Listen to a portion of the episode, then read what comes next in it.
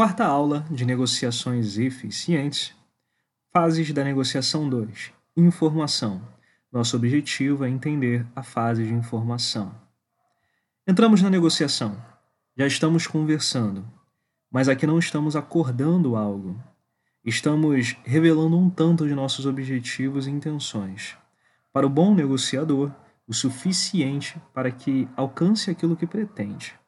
A fase da informação é uma fase de trocas diretas, onde podemos observar a disposição, reações, interesses e pontos de sensibilidade.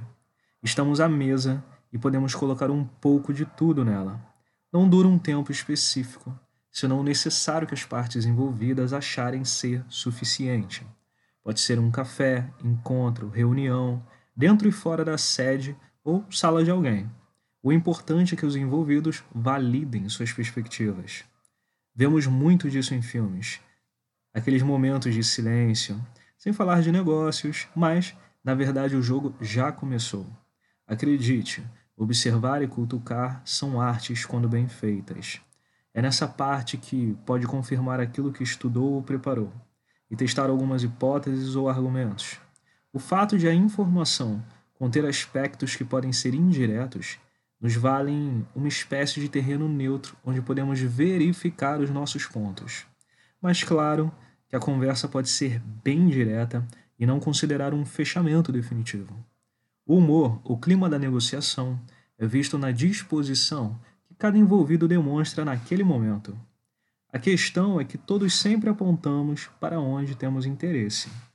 E se alguém disser logo de cara o que quer, não é algo necessariamente ruim, mas também é preciso trabalhar aos poucos para que nenhuma decisão seja impulsiva ou precipitada.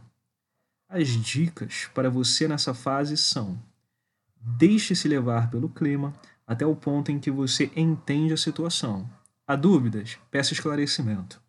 Demonstre sua disposição tentando enxergar pelo ponto de vista do outro, mantendo segura a sua estratégia.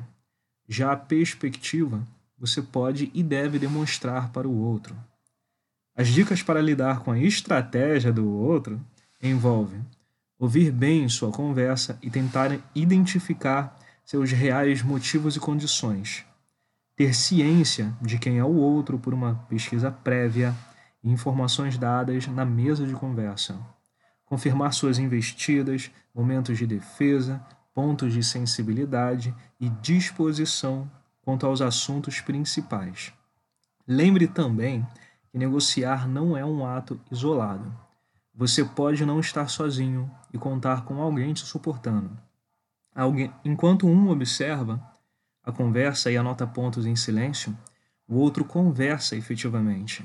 É uma forma interessante de alcançar uma noção mais ampla e também entender tudo o que foi discutido antes de uma nova conversa.